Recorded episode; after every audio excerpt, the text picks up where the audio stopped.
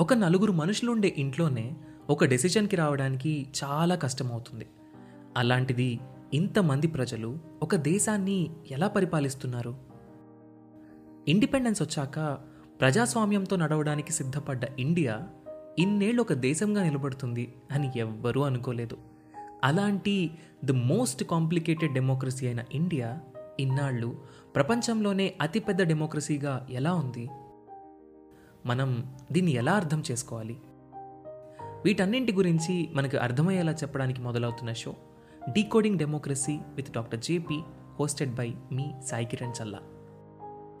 లోక్సత్తా అధ్యక్షులు ex IAS ex MLA అయిన doctor Jayaprakash Narayan గారి నుండి మనం వీటి గురించి తెలుసుకుందాం. ఆగస్ట్ ఫిఫ్టీన్త్న మొదలై ప్రతి ట్యూస్డే ఒక కొత్త ఎపిసోడ్తో మీ ముందుకు రాబోతుంది. ఈ షోని మీ ముందుకు తీసుకొస్తుంది Kathanika media in collaboration with FDR.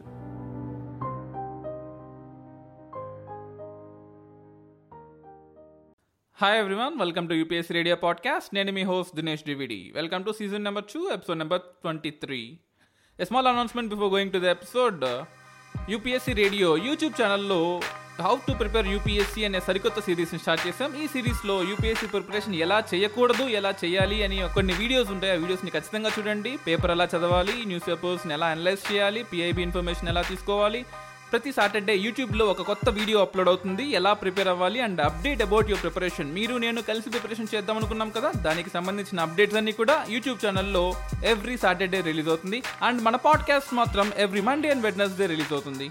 So ఈరోజు మన topic uh, Indo Gangetic Brahmaputra plains.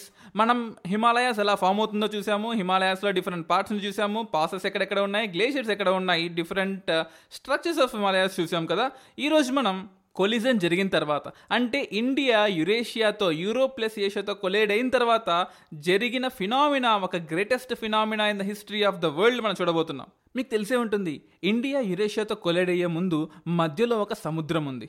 ఆ సముద్రాన్ని తెతిస్సి అని కూడా అంటాం. అంటే ఒకప్పుడు ఇండియా ఇప్పుడు ఎలాగైతే ఉందో అది సదరన్ పార్ట్ ఆఫ్ వరల్డ్లో అంటే ఆస్ట్రేలియాకి లెఫ్ట్ సైడు ఆఫ్రికాకి రైట్ సైడు అంటార్టికాకి నార్త్ సైడు ఉంటుంది.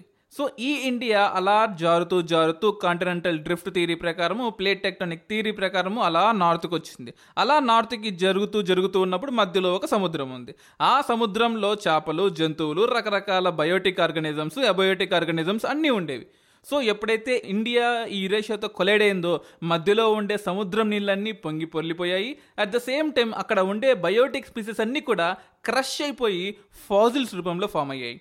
ఒక్కసారి ఆలోచించండి. కేవలం ten million years back Himalayas form అయ్యాయి. అంటే ten million years back India Eurasia collide అయింది అంటే మనకు హిమాలయాస్లో దొరికే కోల్ చాలా చీప్ కోల్లో గ్రేడ్ కోల్ హై సల్ఫర్ ఉండే కోల్లో కెలోరఫిక్ వాల్యూ ఉండే కోల్ ఉండాలి. కానీ మనకు హిమాలయాస్లో దొరికే కోల్ చాలా వాల్యుబుల్ కోల్ ఉంటుంది. అంటే మనకు రాణిగంజ్లో దొరికే కోల్ కన్నా సింగరేణిలో దొరికే కోల్ కన్నా సౌత్ ఇండియాలో దొరికే ఓల్డెస్ట్ కోల్స్ కన్నా కానీ హిమాలయాలో దొరికే కోల్ చాలా హై కిలోరఫిక్ వాల్యూ ఉంటుంది. ఎందుకు?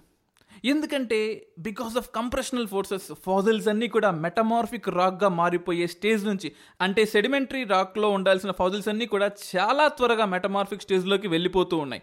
ఆ వెళ్ళిపోయే టైమ్స్లో మనకు హై కిలర్ఫిక్ వాల్యూ ఉన్న కోల్ ఇక్కడ ఫామ్ అయింది. ఈరోజు మనం గ్యాంజెటిక్ ప్లేన్స్ గురించి మాట్లాడుతూ ఈ కోల్ గురించి ఎందుకు మాట్లాడారని మేము అనుకోవచ్చు. ఎందుకంటే టూ థౌజండ్ ఎయిటీన్లో ఇది మెయిన్స్ క్వశ్చన్ అనమాట so twelve and half marker question. ఎప్పుడో హిమాలయాస్ కన్నా చాలా ఓల్డ్గా ఫామ్ అయిన Telangana plots Singareni reserves and Jharkhand plains Kudremukh region అక్కడికన్నా హిమాలయాస్లో కోలెందుకు హై గ్రేడ్గా ఉంటుంది. అంటే కొత్తగా ఫామ్ అయిన ఏరియాలో కూడా కోలెందుకు హై గ్రేడ్గా ఉంటుందని ఒక సింపుల్ క్వశ్చన్ అడిగారు. దానికి సొల్యూషన్ అనమాట ఇది. సో దీనికి మన గంగా ప్లేన్స్కి చిన్న రిలేషన్ ఉంది. సో ఎప్పుడైతే ఈ ఇండియా యురేషియాతో కొలైడ్ అయిందో ఆ మధ్యలో ఉండే రాళ్ళు రప్పలన్నీ క్రష్ అయిపోయి పౌడర్గా మారిపోయి పౌడర్ అంటే మరీ ఫైన్ గ్రెయిన్ పౌడర్ కాదండి మనకు బీచెస్లో దొరికే సాయిల్ ఉంటుంది చూసారా? మన హైదరాబాద్లో విజయవాడలో దొరికే సాయిల్ ఎలా ఉంటుంది? అలాగే కాకినాడ కోస్ట్లో వైజాగ్ కోస్ట్లో దొరికే సాయిల్ ఎలా ఉంటుంది? చాలా సాఫ్ట్ సాయిల్ ఉంటుంది చూసారా? ఆ సాఫ్ట్ సాయిల్ మొత్తం కూడా మనకు western part of Pakistan central part of Pakistan western part of India Malwa plain అని కూడా అంటాం. దానికి రైట్ సైడ్ అంటే యూపీకి లెఫ్ట్ సైడ్ ఈ రోజు మనకు లోకస్ట్ అటాక్ యూపీలో జరుగుతుంది అని చెప్పుకున్నామే ఆ Rohilkhand plains central part of UP Awadh plains eastern part of UP Mithila plains southern part of UP Magadha plains ఈ ప్లెయిన్స్ అన్నీ ఫామ్ అయ్యాయి అనమాట మీరు గమనించే ఉంటారు మనకు ఏన్షియంట్ కింగ్డమ్ దాటి అంటే అశోకన్ కింగ్డమ్ కూలిపోయిన తర్వాత ఈ మహాజనపదాసు కొత్త కొత్త కింగ్డమ్స్ ఇండిపెండెంట్ కింగ్డమ్స్ అన్ని మనకు యూపీలో ఫామ్ అయ్యాయి. ఎందుకు తమిళనాడులో మహారాష్ట్రలో కర్ణాటకలో ఫామ్ అవ్వని కింగ్డమ్స్? అంటే కర్ణాటక మహారాష్ట్రలో మనకు ట్వెల్త్ సెంచరీ థర్టీన్త్ సెంచరీలో ఫామ్ అయిన కింగ్డమ్స్ కానీ ఈ గంగా ప్లేన్స్లో థర్డ్ సెంచరీ ఫోర్త్ సెంచరీలోనే ఫామ్ అయ్యాయి. దీనికి జోగ్రఫీకి సంబంధం ఉంది. ఎందుకంటే అక్కడ ఉండే అగ్రికల్చరల్ ల్యాండ్ అక్కడ ఉండే ఒండ్రు అక్కడ ఉండే ఒండ్రు నేలలు అల్యూవైల్ సాయిల్స్ అని కూడా అంటాం. అది చాలా ఫైన్ గ్రెయిన్ సాయిల్ అంటే అగ్రికల్చర్ చాలా మంచిగా పండుతుంది. అంటే ఇక్కడ ప్రజెంట్ ఉండే కండిషన్స్ కన్నా ఈ రోజుకి కూడా మనకు యూపీ బీహార్లో అత్యుత్తమైన అగ్రికల్చర్ పండుతుంది. ఎందుకంటే హిమాలయాస్ మీద నుంచి నదులు కిందకు వస్తున్నాయి. అరే హిమాలయాస్ ఎనిమిది వేల మీటర్ల ఎత్తులో ఉంటాయి. దాని కింద ఉండే శివాలిక్ మౌంటైన్స్ ఆరు వేల మీటర్ల ఎత్తులో ఉంటాయి. అరే ఎనిమిది వేల మీటర్ల నుంచి ఆరు వేల మీటర్లకి ఆరు వేల మీటర్ల నుంచి నాలుగు వందల మీటర్ల అబోసి లెవెల్లో ఉండే యూపీ మీదకి ఒక నది కింద పడిపోతున్నప్పుడు ఎంత ప్రెజర్ ఉంటుందండి? ఒక లీటర్ వాటర్ బాటిలే తొమ్మిది వందల గ్రాములు ఉంటుంది కదా ఆల్మోస్ట్. అలాంటిది కొన్ని వేల లక్షల టన్నుల గ్యాలన్స్ ఆఫ్ వాటర్ పైనుంచి కింద పడుతుంది అంటే కింద ఉండే రీజన్ అంతా కూడా ముక్కలు ముక్కలైపోయి ఫైన్ గ్రెయిన్ సాయిల్గా ఫామ్ అవుతుంది కదా. అలా ఫైన్ గ్రెయిన్ సాయిల్ సన్నటి సాయిల్ ఫామ్ అయిన ల్యాండే మన Punjab UP Bihar west Bengal. So మీకు అర్థమైంటుంది. ఎందుకు అగ్రికల్చర్ అనేది నేపాల్లో పండించము? ఎందుకు అగ్రికల్చర్ జమ్మూ కాశ్మీర్లో పండించము? అగ్రికల్చర్ అంతా పంజాబు బీహారు యూపీ హర్యానా హిమాచల్ ప్రదేశ్ సదరన్ హిమాచల్ ప్రదేశ్లో ఎందుకు పండిస్తాం అనుకోవచ్చు. దిస్ ఈజ్ ద రీజన్ కొండల మీద అగ్రికల్చర్ పండించలేం. ఎందుకంటే కొండల మీద సాయిల్ ఉండదు. ఒకవేళ సాయిల్ ఫామ్ అయినా గ్రావిటీ వల్ల కింద పడిపోతుంది. అలా కింద పడిన చెత్త చెదారమైన సాయిలే యూపీ బీహార్ సాయిల్ మీకు అర్థమైంది అనుకుంటాను దీన్ని మనం డిపోజిషనల్ యాక్టివిటీ అని కూడా అంటాం. అంటే ఒక కొండ మీద ఒక రాయిని వదిలేసామనుకోండి ఆ రాయి ఎనిమిది కిలోమీటర్ల కిందకు వస్తూ వస్తూ వస్తూ వస్తున్నప్పుడు ఒక కేజీ రాయి మనం కొండ మీద నుంచి వదిలిపెట్టామనుకోండి కిందకు వచ్చేసరికి అది పౌడర్ లాగా పడిపోతుంది. రాయి ముక్కలు ముక్కలైపోయి స్టోన్ గ్రావెల్స్గా మారుతుంది గ్రావెల్స్ పెబల్స్గా మారుతాయి పెబల్స్ స్టోన్స్గా మారుతాయి స్టోన్ శాండ్గా మారుతుంది శాండ్ సిల్ట్గా మారి కిందకి బంకమట్టి కిందకు వస్తుందండి. ఆ బంకమట్టిలోనే మనకు ఈ గంగా ప్లేన్స్ అన్నీ కూడా ఉన్నాయి. బంకమట్టిలోని అగ్రికల్చర్ బ్రహ్మాండంగా పడుతుంది. సో అందుకోసమే పంజాబ్ హర్యానాలో ఉండే ఫార్మర్స్ అందరూ కూడా రిచ్ ఫార్మర్స్ రిచ్ ఫార్మర్స్ అంటే ఆ ఏరియాలో ఉండే స్పెషాలిటీ అది. ఆ సాయిల్లో ఉండే స్పెషాలిటీ అది. హిమాలయాస్ మీద నుంచి నది కిందకు వస్తున్నప్పుడు హిమాలయాస్లో ఉండే ఫాజిల్స్ని ముక్కలు ముక్కలు చేసి ఆ నైట్రోజన్ ఫెర్టిలైజర్ని ఆ ఫాస్ఫరస్ ఫెర్టిలైజర్ని ఆ పొటాష్ ఫెర్టిలైజర్ని కిందకి తీసుకొచ్చి పడేస్తుంది. అదే మన తమిళనాడు కర్ణాటక ఆంధ్ర తెలంగాణలో రైతులు షాపులకు వెళ్ళి ఫెర్టిలైజర్స్ కొనుక్కొని అగ్రి అగ్రికల్చర్ ఫీల్డ్లో వేయాలి కానీ పంజాబ్ యూపీలో ఆ బాధ అక్కర్లేదు. డైరెక్ట్గా నదే పైనుంచి కిందకి ఫ్రీగా తీసుకొస్తుంది కదా. అందుకోసమే ఈ పంజాబ్ హర్యానాలో ఉండే ఫార్మర్స్ ప్రతి ఒక్కరికి ఒక పెద్ద అగ్రికల్చరల్ ల్యాండ్ ఒక ట్రాక్టరు ఒక మారుతి కారు ఒక డూప్లెక్స్ హౌస్. జనరల్గా మన ఓల్డ్ మూవీస్లో డీడీఎల్జీ లాంటి మూవీస్లో కూడా చూస్తుంటాం కదా. పంజాబ్ అనగానే రిచ్ ఫార్మర్స్ చాలా పెద్ద ఫ్యామిలీస్ ఇలా ఉంటుంది. ఎందుకు కారణం అంటే బికాస్ ఆఫ్ అల్యూవేల్ సాయిల్. ఒక్క పంజాబే కాదు Awadh plains UP Bihar north and West Bengal కూడా ఇలాగే ఉంటుంది. మనం ఈ ఇండో గ్యాంజెటిక్ బ్రహ్మపుత్ర ప్లేన్స్ యొక్క డీటెయిల్స్ చూద్దాం. అంటే ప్రిలిమ్స్కి ఇంపార్టెంట్ అయిన డీటెయిల్స్ చూద్దాం. ప్రపంచంలోనే అతి పెద్ద అల్యూవేల్ సాయిల్ ట్రాక్ ఏదైనా ఉంది అంటే అది మన ఇండో గంగా బ్రహ్మపుత్ర ప్లేన్స్ ఇలాంటి ఇండో గంగా బ్రహ్మపుత్ర ప్లేన్స్ ఇంకొన్ని ఉన్నాయి. అంటే పేరు మారిపోయి ఉంటుంది. అమెరికాలో లాస్ ఏంజల్స్ అంటాం లేదా లావేగస్ అంటాం లేదా శాన్ ఆండ్రియాస్ అంటాం. అంటే రాకీ మౌంటైన్స్కి లెఫ్ట్ సైడ్ మట్టి మొత్తం కింద పడిపోయింది. ఆ మట్టిలోనే కొన్ని ఇంపార్టెంట్ సిటీస్ కూడా మనకున్నాయి. చూడండి ఇండియా లాగే అమెరికా కూడా. ఇండియాలో సిటీస్ అన్ని ఈస్ట్ కోస్ట్లో ఉంటాయి లేదా వెస్ట్ కోస్ట్లో ఉంటాయి. ఎక్కడో సెంటర్లో హైదరాబాద్ ఢిల్లీ లాంటి సిటీస్ ఉన్నాయి. ఢిల్లీ రావడానికి వేరే కారణం కూడా ఉంది. అలాగే అమెరికాలో కూడా మ్యాక్సిమం సిటీస్ అన్ని కూడా ఈస్ట్ కోస్ట్లో ఉంటాయి లేదా వెస్ట్ కోస్ట్లో ఉంటాయి. ఎందుకంటే వెస్ట్ కోస్ట్లో ఉండడానికి కారణం ఆ రాకీ మౌంటైన్స్ నుంచి నదులు కిందకి వచ్చి కొలరడో రివర్ అవన్నీ కిందకి వచ్చినప్పుడు అల్యూవెల్ సాయిల్స్ని కిందకి తీసుకొచ్చేస్తుంది. అలాగే ఈస్ట్ కోస్ట్లో అపలాచియన్ మౌంటైన్స్ ఉంటాయి. ఆ అపలాచియన్ మౌంటైన్స్ నుంచి కూడా మనకు Great Lakes Lake Superior Lake Ontario ఈ రివర్లన్నీ కూడా ఆ అప్లాచిన్ మౌంటైన్స్ నుంచి ఈ సాయిల్ని కిందకు పడేస్తుంది. సో కొండల మీద నుంచి సాయిల్ ఎప్పుడైతే కిందకు పడుతుందో నదుల వల్ల కిందకు పడుతుందో ఆ కింద పడిన సాయిల్లో greatest agriculture of the world ఉంటుంది. అలాంటి ప్లేసెస్ ఇండియాలో ఉన్నాయి బ్రెజిల్లో ఉన్నాయి సౌత్ ఆఫ్రికాలో ఉన్నాయి అమెరికాలో ఉన్నాయి. ఆ ప్లేసెస్లోనే మనకు అగ్రికల్చర్ కానీ డెవలప్మెంట్ కానీ ఎక్కువగా ఉంటుంది. ఈవెన్ ఢిల్లీ కూడా అటువంటి ప్లేస్లోనే ఉంది కాబట్టి క్యాపిటల్ని మనం అక్కడే చూస్ చేసుకున్నాం. అండ్ ఈ Indo Gangetic Brahmaputra plains almost మూడు వేల రెండు వందల కిలోమీటర్ల పొడవుగా ఉంటాయి. అండ్ అఫ్ కోర్స్ కొంచెం పాకిస్తాన్లో ఉంటుంది కొంచెం బంగ్లాదేశ్లో ఉంటుంది. సో ఫ్యూచర్లో మనం మళ్ళీ ఆక్యుపై చేసుకోవచ్చేమో పాకిస్తాన్ బంగ్లాదేశ్ని. ప్రస్తుతానికైతే ఇండియాలో రెండు వేల నాలుగు వందల కిలోమీటర్లు మాత్రమే ఉంటుంది.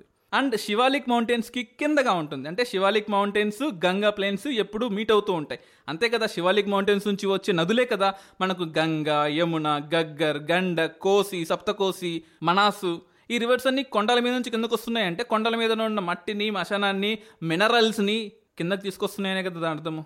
అలా కిందకు తీసుకొచ్చే రీజియన్ పైన ఉండేది శివాలిక్స్ కింద ఉండేది గంగా ప్లెయిన్స్ ఇంకొక నాలుగు ఇంపార్టెంట్ టాపిక్స్ మనం డిస్కస్ చేసుకుందాం. ఒకటి బాబర్. బాబర్ అంటే కింగ్ బాబర్ కాదండి ఏరియా బాబర్. ఒక కొండ మీద నుంచి నది కిందకు వచ్చేటప్పుడు ఆ నది కొండని పగలకొట్టి రాళ్ళని బౌల్డర్స్ని కింద పడేస్తుంది.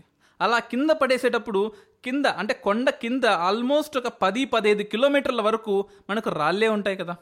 ఆ గంగా యమున ఈరోజు రెండు వేల ఇరవైలో లాక్డౌన్ టైంలోనే స్టార్ట్ అయింది కాదు కదా. కోటి సంవత్సరాల ముందు స్టార్ట్ అయింది ఆల్మోస్ట్ అంటే కోటి సంవత్సరాల నుంచి టెన్ మిలియన్ ఇయర్స్ నుంచి నది కిందకు వస్తూనే ఉంది రాళ్ళని కిందకు తెస్తూనే ఉంది. ఆ రాళ్ళు పదహైదు కిలోమీటర్ల వెడల్పు వరకు ఉన్నాయి. అంటే ఈ పదైదు నుంచి పదహారు కిలోమీటర్ల వెడల్పు గల బాబర్ అనే గులకరాళ్ళ ల్యాండ్ ఏదైతే ఉందో అక్కడ అగ్రికల్చర్ ఉంటుందా చెప్పండి? గులకరాళ్ళ మధ్యలో కంప్లీట్ స్టోన్స్ మధ్యలో మనం గడ్డి పండించగలమా? అగ్రికల్చర్ పండించగలమా? ఫారెస్ట్లు ఉంటాయా? So that is a waste land కానీ వేస్ట్ అంటే మనకి వేస్ట్ అండి. కానీ సినిమా షూటింగ్లు అన్నీ అక్కడే జరుగుతాయి. అంటే దదెన్ ఏఆర్ రెహమాన్ కంపోజ్ చేసిన సఖీ మూవీ షూటింగ్ నుంచి రీసెంట్గా వచ్చిన డియర్ కామ్రేడ్ మూవీ షూటింగ్ వరకు అన్నీ ఈ బాబర్లోనే షూటింగ్ జరుగుతాయి మనకు. So one of the beautiful land but not for agriculture so ఈ ల్యాండ్ మనకి యూజ్లెస్ ఆ యూజ్లెస్ ల్యాండ్ని బాబర్ అని కూడా అంటాం. ఇక్కడ పెబల్స్ రాక్స్ తప్ప ఏమో ఉండవు. సో ఇంకొంచెం ముందుకెళ్ళామనుకోండి జస్ట్ ఇమాజిన్ ఒక కొండ మీద నుంచి మనం కిందకి దిగుతున్నాం. సో మనం శివాలిక్స్ అనే కొండ ఉన్నాం. శివాలిక్స్ కొండ నుంచి కిందకి దిగుతూ ఉన్నప్పుడు ఫస్ట్ మనకు వచ్చేది బాబర్. ఒక పదహైదు కిలోమీటర్ల ఆ రాళ్ళ దగ్గరే మనం నడుచుకుంటూ నడుచుకుంటూ వెళ్తున్నాం. సో పదహైదు కిలోమీటర్లు దాటిన తర్వాత మనకు తెరాయి అనే ఒక ల్యాండ్ వస్తుంది. ఇది ఒక బంకమట్టి నేల. అంటే ఆ రాళ్ళన్నీ అయిపోయి ఇక నుంచి మనకు మట్టి స్టార్ట్ అవుతుంది. ఆ మట్టి చాలా మార్షి ల్యాండ్ బంకమట్టి ల్యాండ్. అంటే ఒక నది రాళ్ళ మీద వస్తున్నప్పుడు మన కంటికి కనిపించదు కానీ రాళ్ళ కింద నది ఫ్లో అవుతూనే ఉంటుంది. అలా ఫ్లో అయ్యే నది అంతా కూడా ఒక్కసారిగా ఆ పదహైదు కిలోమీటర్లు దాటంగానే కింద నుంచి పైకి వస్తుంది. కింద నుంచి పైకి రావడం ఏంటి అనుకున్నారా? ఎస్ మీరు ఉన్నది నిజమే. మనం రోడ్డు మీద నడుస్తూ ఉంటే ఊటలు ఊటలుగా కింద నుంచే నీళ్ళు పైకి వస్తూ ఉంటాయి. మీరు ఆర్టికల్ ఫిఫ్టీన్ అని ఒక మూవీ ఉంటుంది హిందీ మూవీ. ఆ మూవీ చూడండి. క్లియర్గా అర్థమవుతుంది. కనీసం ట్రైలర్ అన్నా చూడండి. సో ఆ హీరో కాలిస్టేబుల్ని అడుగుతాడు ఎందుకు ఇక్కడ అన్ని ఇన్ని సార్ శివాలిక్ కొండల మీద నుంచి నీళ్ళన్నీ కిందకు వస్తుంటాయి కదా ఆ నీళ్ళన్నీ ఇక్కడ భూమి లోపల నుంచి బయటకు వస్తాయి సార్. మేము బోరేకపోయినా సరే భూమి లోపల నుంచి నీళ్ళు పైకి వస్తూనే ఉంటాయి సార్. అదే సార్ మా ప్రాబ్లము. ఇక్కడ బంకమట్టి నేలలు ఫారెస్ట్ అడవులు జంతువులు అన్నీ ఉంటాయి. కానీ మేము అగ్రికల్చర్ పండించుకోవడానికి మాత్రం ల్యాండ్ ఉండదు సార్. ఇక్కడ ఎప్పుడు ఫ్లడ్గానే ఉంటుందని చెప్తారు. సో అటువంటి ల్యాండ్ తెరాయి అంటాం. సో తెరాయిలో ఫస్ట్ ఐదు కిలోమీటర్లు పనికి రాకపోవచ్చు కానీ ఇంకొంచెం ముందుకెళ్ళామనుకోండి best agricultural land in the world ఈ తెరాయి రీజన్స్లో ఉంటుంది. ఇక్కడ మనకు Jim Corbett national park and Manas national park Pobitora wildlife sanctuary ఇటువంటి ఫారెస్ట్లు ఎనిమల్స్ కాజిరంగా నేషనల్ పార్క్ ఇవన్నీ కూడా మనకి ఇక్కడ ఉంటాయి. అండ్ షుగర్ కేన్ పండిస్తాం రైస్ పండిస్తాం హై నైట్రోజన్ వాల్యూస్ ఉంటాయి. అండ్ అఫ్ కోర్స్ ఫాస్ఫేట్ కొంచెం తక్కువగా ఉంటుంది. రైస్ వీట్ షుగర్ కేన్ కూడా మనం పండిస్తాం. ఇది ఒకటి. ఈ రెండింటిని మనం గుర్తుపెట్టుకోవాలి. సో ఇప్పుడు మనం ఇంకో రెండు ల్యాండ్స్ దగ్గరికి వద్దాం. బాంగర్ అండ్ ఖాదర్. ఈ పేర్లు మీరు వినే ఉంటారు. ఒక నది వెళ్తూ ఉందనుకోండి ఆ నదికి ఒక రెండు కిలోమీటర్ల లెఫ్ట్ రెండు కిలోమీటర్ల రైటు కొత్త సాయిల్ ఎప్పుడూ ఉంటుంది. ఆ కొత్త సాయిల్ని మనం ఖాదర్ అంటాం. లేదా న్యూ అల్యువేల్ ప్లెయిన్స్ లేదా ఫ్లడ్ ప్లెయిన్స్ అంటాం. అలా కాకుండా ఆ నది నుంచి ఒక పది కిలోమీటర్ల లెఫ్ట్ పది కిలోమీటర్ల రైట్కి వెళ్ళామనుకోండి ఓల్డ్ సాయిల్ ఉంటుంది. న్యూ సాయిల్ ఓల్డ్ సాయిల్ ఏంటని మీరు అడగచ్చు. ఒక ఫ్లడ్ వచ్చింది లేదా అతిపెద్ద తుఫాన్ వచ్చింది దానివల్ల నదులన్నీ పొంగి పొర్లుతున్నాయి. అప్పుడు నది పొంగి పొర్లినప్పుడు చుట్టుపక్కల ఉండే ఫ్లడ్ ప్లెయిన్స్లో ఎంబాక్మెంట్స్ అని కూడా అంటాం. ఈ ఎంబాక్మెంట్స్లో కొత్త మట్టిని డిపాజిట్ చేస్తుంది. ఫ్లడ్ ఎప్పుడైతే ఆగిపోతుందో నది మళ్ళీ వెనక్కి వెళ్ళిపోతుంది. సో కొత్త మట్టి చుట్టుపక్కల ఉండే రెండు కిలోమీటర్ల డిపాజిట్ అవుతుంది కదా. ఆ కొత్త మట్టిలో అత్యుత్తమమైన minerals phosphates nitrogens and potash ఇవన్నీ కూడా ఉంటాయి. సో పంజాబ్ యూపీలో డెవలప్ అయిన ల్యాండ్ అంతా కూడా ఈ కాదర్ ల్యాండే. సో ఇమాజిన్ చేయండి ఎంత బెస్ట్ అగ్రికల్చరల్ ల్యాండ్ ఉంటుంది. మీరు అనుకోవచ్చు అల్యువేల్ సాయిల్ మంచిది అని. అల్యువేల్ సాయిల్లో నాలుగు రకాలు ఉంటాయి. ఆ నాలుగు రకాల్లో ఇది మూడో రకం Khadar. Khadar soil is the best soil in the world and అగ్రికల్చరల్లో మనకు గ్రీన్ రెవల్యూషన్ స్టార్ట్ అయిన ల్యాండ్స్ కూడా ఈ ఖాదర్లోనే ఉంటుంది. సో ఆంధ్రాలో కానీ ఒడిస్సాలో కానీ పంజాబ్ కానీ యూపీ కానీ ఈ ఖాదర్లోనే మనకు ఫస్ట్ గ్రీన్ రెవల్యూషన్ స్టార్ట్ అయింది. సో మనకు నదికి దగ్గరగా ఉండేది కాదర్ నదికి దూరంగా ఉండేది బాంగర్. సో బాంగర్ అనేది కొంచెం ఓల్డ్ అల్యూవేలు. ఆ బాంగర్లో కొంచెం మనకు డిప్రైవ్డ్ మినరల్స్ ఉంటాయి. ఆ మినరల్స్ ఒకసారి సాయిల్కి లీచింగ్ గురయ్యి అంటే లో ఇంటర్నల్ లేయర్స్ ఆఫ్ ఎర్త్ లోపలికి వెళ్ళిపోతూ ఉంటాయి. అక్కడ మనకు ఎప్పుడైతే మనము తవ్వుతుంటామో కొత్త కొత్త ల్యాండ్స్ని ఎక్స్కవేట్ చేస్తుంటామో లేదా బోర్ వేస్తుంటామో ఆ బోర్ నీళ్ళల్లో కూడా మనకు పొటాషియం నీళ్ళు మెగ్నీషియం నీళ్ళు వస్తూ ఉంటాయి. సో ఈ బాంగర్ ల్యాండ్స్ అనేది ఓల్డర్ అల్యూవియం. కాదర్ అనేది న్యూ అల్యూవియం అంటే నది వెళ్తూ ఉన్నప్పుడు నదికి ఇమీడియట్గా పక్కన ఉండే ల్యాండ్ అంతా కాదర్ అంటాం. ఒక పది కిలోమీటర్లు అటు ఇటు వెళ్తుందని బాంగర్ అంటాం. సో ఈ నాలుగు ప్లెయిన్స్ని కలిపి మనం అల్యూవియల్ సాయిల్స్ అని కూడా అంటాం. So this is all about alluvial plains మనం నెక్స్ట్ ఎపిసోడ్స్లో ఈ అల్యూవేల్ ప్లెయిన్స్ని రీజనల్ డివిజన్ చేద్దాం. సింధ్ ప్లెయిన్స్గా రాజస్థాన్ ప్లెయిన్స్గా Punjab ప్లెయిన్స్గా Ganga plains Brahmaputra plains Ganga Brahmaputra plains ఇలా రకరకాలుగా డివైడ్ చేసి ఇంకా మరిన్ని డీటెయిల్స్ని అండ్ ఎక్స్క్లూజివ్ టాపిక్స్ని నెక్స్ట్ ఎపిసోడ్స్లో మనం డిస్కస్ చేసుకుందాం. So this is all about alluvial soils and UPSC radio YouTube ఛానల్లో నేను సరికొత్త వీడియోస్ని స్టార్ట్ చేశాను. How to prepare UPSC series ఈ వీడియోస్ని ఖచ్చితంగా వినండి. నేను హై ప్రొడక్షన్ వాల్యూస్తో చాలా ఎఫర్ట్ తీసుకొని ఈ వీడియోస్ చేశానండి. ఇది మరీ ముఖ్యంగా కొత్తగా వచ్చే వాళ్ళకి యూపీఎస్సీ అంటే ఏంటి తెలుసుకోవాలనుకున్న వాళ్ళకి తెలుగులో అసలు ఎలా చదవాలి ఏం చదవాలి ఎలా చదవకూడదు నా హై ఎక్స్పీరియన్స్ అంతా యూజ్ చేసి ఈ వీడియోస్ చేశాను. దయచేసి చూడండి మీకు మీరు నాలెడ్జ్ని గెయిన్ చేయండి. తప్పులు చేయకుండా మీ అటెంప్ట్ని సేవ్ చేసుకోండి. ఈ వీడియోస్ తక్కువ టైమే ఉండొచ్చు కానీ మీకు వన్ ఇయర్ అటెంప్ట్ని సేవ్ చేస్తుంది అండ్ ఎక్స్ట్రా మార్క్స్ని ఎక్స్ట్రా ఎఫర్ట్స్ని అంటే మీరు వెళ్ళాల్సిన డైరెక్షన్ రైటా కాదనేది ఈ వీడియోస్తో మీకు ఖచ్చితంగా హెల్ప్ అవుతుంది. So this is all about UPSC radio podcast will meet in the next episode the same time thank you everyone Dinesh signing off